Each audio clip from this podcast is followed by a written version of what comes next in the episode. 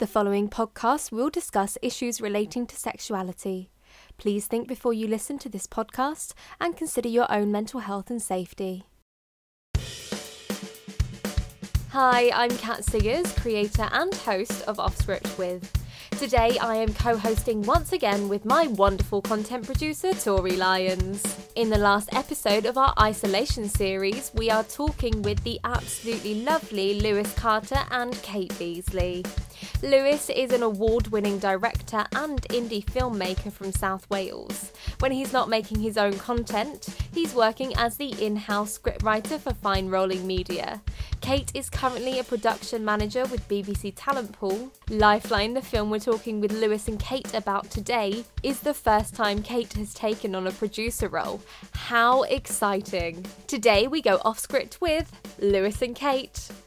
Who are you and where do you come from? My name is Lewis. I come from uh, South Wales and I'm the writer and director of Lifeline.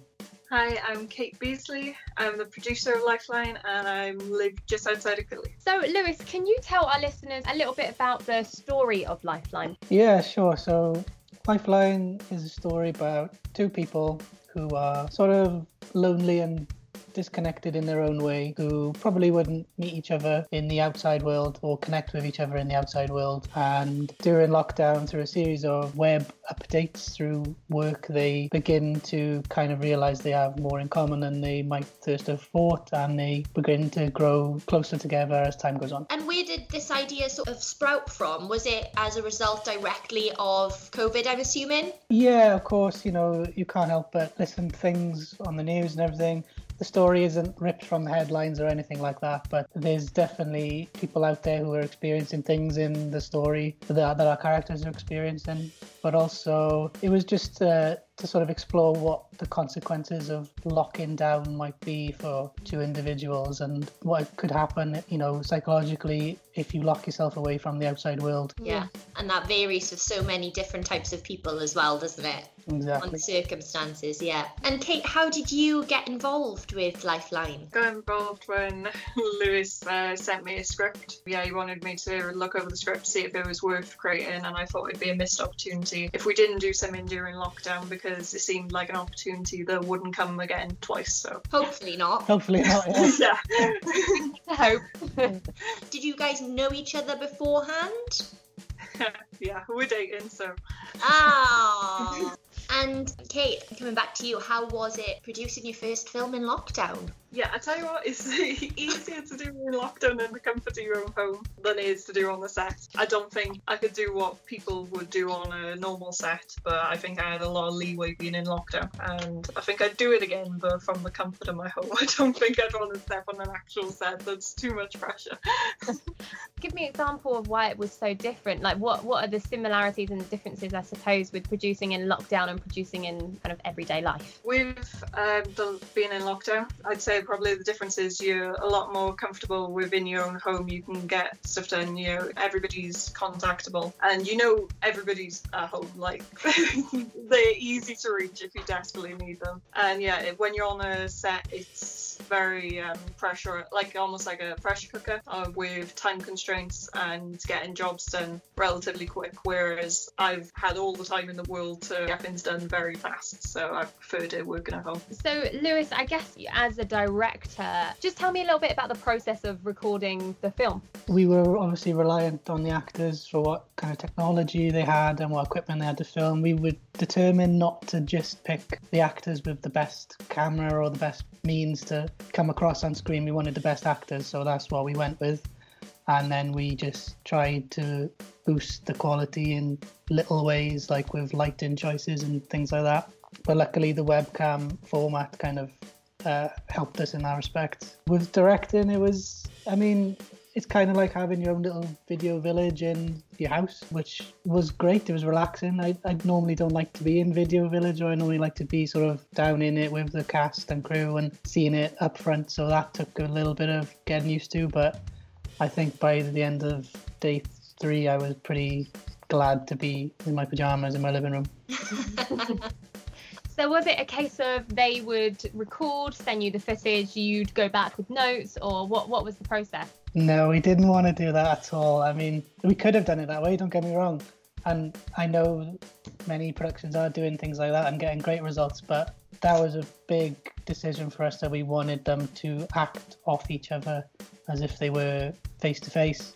So they could kind of see each other of the corner of their eye in uh, on in a Skype window, but the performances they were able to build off each other were mostly done through listening to each other through audio headphones. So it was kind of like doing a radio play for them. It's so interesting to see all the different t- types of techniques that mm. people have used to create content during COVID, and I think that's the first time we've heard about that aspect. Yeah, it's so interesting how quickly everyone's adapting to it as well. A couple of months ago, we would never have been doing this. You know, we yeah. usually do our podcast face to face, but here we are. We're all in different parts of the country, and it's quite remarkable actually how the arts has adapted to the current climate. Of course, and and you know we're very lucky that we're able to do this still and, and able to continue aren't we? Absolutely. What was the focal point around homophobia and abuse for you that you wanted to highlight?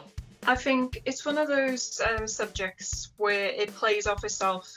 To have somebody in lockdown and experience those things is one scenario, but to have somebody in lockdown where you actually he's locking in his true identity himself because he doesn't want to show his family or he knows he's going to get punished for it I think that takes the story to a whole new level and it makes us as the audience more engaged to that and we feel for him and it gives um, character arcs a different scenario as well.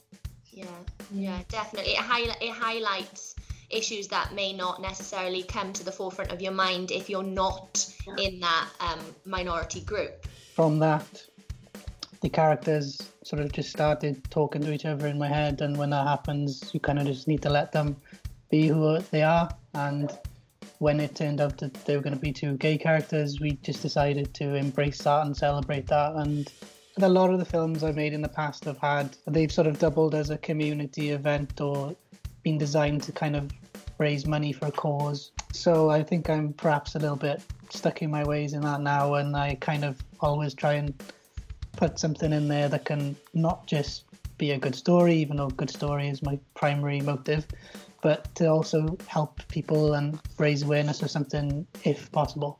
I think that's wonderful. I think that's really, really great. Can you just tell our listeners a little bit about what other projects you've done and other causes you've kind of helped? With Fine Rolling Media, I've made a couple of short films I've been really lucky to make, which have had a massive impact in the community in ways I couldn't have dreamt of. So the first one we did was a documentary about one of the last living World War II commando veterans. He's probably 94 years old now, thinking about it.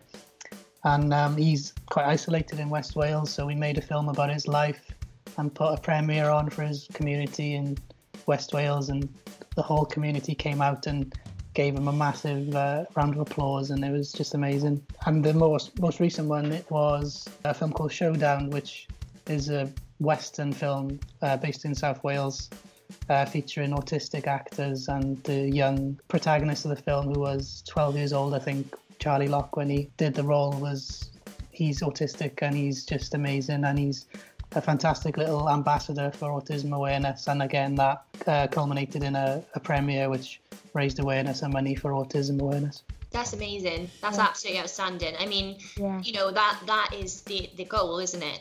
You know, yes, we we want great stories, and and of course, there's a lot of ego involved when you create something. You want it to be good, but I think when it also highlights issues and it gives back to communities and it starts conversations, I think that's where it elevates it to that next level. It's not just making work for the sake of making work. It's actually talking about something that really matters and I think that's outstanding. It's nice when it comes yeah. together. Yeah, yeah, I bet. Yeah, you said you were stuck in your ways. Please stay in your ways. yeah, absolutely. So going back a little bit now, we've spoken about the process of making a film over Zoom or Skype. So could you tell me a little bit about the pros and cons of recording film over that medium? So definitely the pros of doing it is the one we've achieved it. It's definitely possible. You can do it with little to no budget. It's you know that's the um, simplicity of it.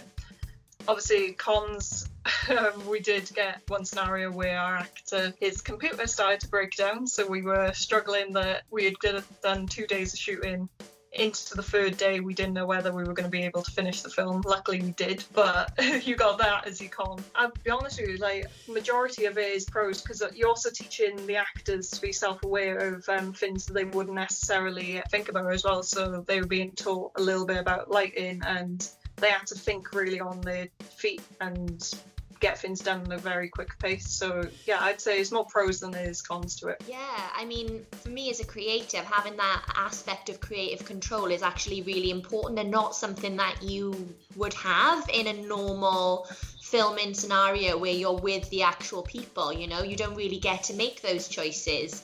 You're put in as a body, I suppose, and you perform.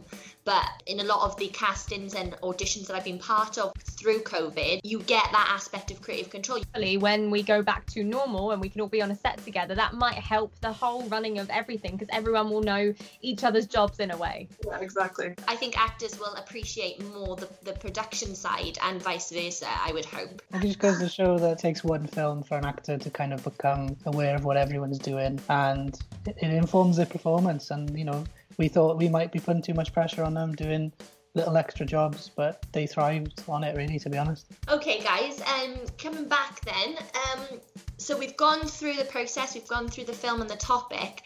Have either of you, and, and we'll go with Kate first, got any tips for anyone who wants to make a film during lockdown? If you're going to make a film during lockdown, one, make sure the story is your vital part. You can't make it without the story being good because you're working with limited access to what you can do in your own house. But it's not impossible. Yeah, I'd say that would be the best advice is making sure that the story is as good as you can make it. And Lewis? I think for me, is sort of the same as with every film is just tell a really specific story especially with you know when you're dealing with big issues like the lgbt issues or just lockdown in general. You can't tell the story of everyone's experience of lockdown but you can tell a really specific story that people can sort of imp- imprint their experiences onto and help them sort of contextualize what we're all going through. And and just a, a final question before we go into the the quick fire round what sort of resources did you draw upon when you were creating the characters of these stories, especially considering the sexuality of the characters? Did you do a lot of research into that so that you could accurately depict and, and give justice to the story, I suppose? I mean, I spoke to the sort of similar faces that I always speak to before doing anything, and a lot of my friends that I trust to read things and dissect story ideas are either gay or not straight. So I was sort of relying on them for a little bit of help in that arena. But I think you just got to be true to the characters you write in, and if you don't don't presume anything and just just tell the story that is logical for those characters to be a part of. Absolutely. We are going to do some quick fire questions. Are you ready? Ready. Yeah. If you could choose anyone to be quarantined with, who would it be and why? Lewis. Ah. Obvious reasons, because I miss him. You've painted me in a bit of a corner here, haven't you? So I'm gonna have to. yeah, obviously, obviously, obviously, it's Kate. Five people you would love to have dinner with, and they can be dead or alive. Go. Okay, mine's like a weird mixture, so bear with. I'd have my bam with me, because yeah, last time I saw him I was five, so I want him at the table. Um, I'd have Lee Evans, because we need a bit of entertainment. That's a good one. um, Shane Dawson, because I watch him on YouTube, and uh, Jan Barry. Should have researched this one. Um, let's go. Aaron Sorkin, David Fincher. Put my grandfather in there as well. That'd be nice. Stanley Kubrick. Um, Come on, get a woman in there. get a woman in there. Very well said. Kathryn Bigelow. Cinema or TV? Um, cinema. Just about go with cinema, but it's close these days. Cinema or books? Cinema. Bucks. Instagram or Facebook? Instagram. Facebook. Instagram or Twitter? Twitter. Facebook. Cardiff or London? Cardiff. Definitely Cardiff. City or countryside? Country. Countryside. Podcasts or documentaries? Podcasts. Uh, podcast documentaries. and what's the first thing? I, I feel like I can already guess this. Maybe we'll uh, be bleeping this one out. But what's the first thing you're going to do when lockdown is over? we'll just keep that. no comment. Probably take a drive to Nelson as well and see my producer and talk about Lifeline. Oh, obviously, that's that would be the I mean, first thing for me. Yeah, just talking. Just talk about work. Yeah, definitely. We're gonna get right down to it. Um, okay, uh, now we've got our quick fire round out of the way. Uh, we're going to ask you both uh, the question that we ask every single guest that comes on the show. So, Lewis, what is the biggest piece of advice you have for anyone going into the industry? I try not to give advice, but um, I suppose just be sure it's really what you want. It's uh, it's a lot of heartache and a lot of hard work and a lot of long hours, and you know you'll probably have to give those things to any career you want to have. But this one is a little bit unforgiving at times, so just be sure it's, it is what you really want. Uh, you need to have a lot of passion, but I'd also say you learn more on a set than you can ever study about. At least that's for me, anyway. Thank you so much for going off script with us, guys. Um, that was an absolutely brilliant interview, and it was so lovely to have you on. Can we ask you uh, how we can find Lifeline, and also if you have any social media plugs you would like to give us? Don't necessarily have social media plugs, but you can find us on Facebook with Lifeline at Lifeline Short Film UK. Yeah, that's spot on. Just on Facebook at Lifeline Short Film UK. It's also on YouTube if you search Lifeline Short Film UK as well. I think. Okay, we'll, we'll put it down in our socials. Yeah, it'll be there. Thank you so much, guys.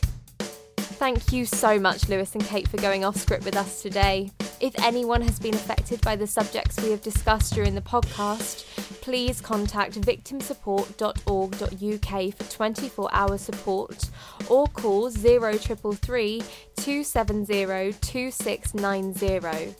I'll repeat that again. Contact victimsupport.org.uk for 24 hour support or call 0333 270 2690 and we'll put it on our socials as well. I know, guys, that's it. That's the end of our isolation series. It's been such a blast to record with my content producer, Tori Lyons, and safe to say it's been quite a weird experience to interview over Skype, but it's been an interesting one and one I wouldn't have gotten the chance to do if we hadn't have had this lockdown. So there we are. There's always a silver lining. So I just want to say, don't forget to listen to us on Apple Podcasts, SoundCloud, or your favourite streaming service. Please head over to Instagram, Facebook, and Twitter to follow us on at Offscript with. Give us a like, give us a follow, subscribe, and review us on Apple Podcast. And we've got some very exciting news coming soon. We have new artwork. Can you believe it? Super excited to share that with you guys. But most importantly of all, and we cannot stress this enough, please stay safe. Cheers, darling. On, your head.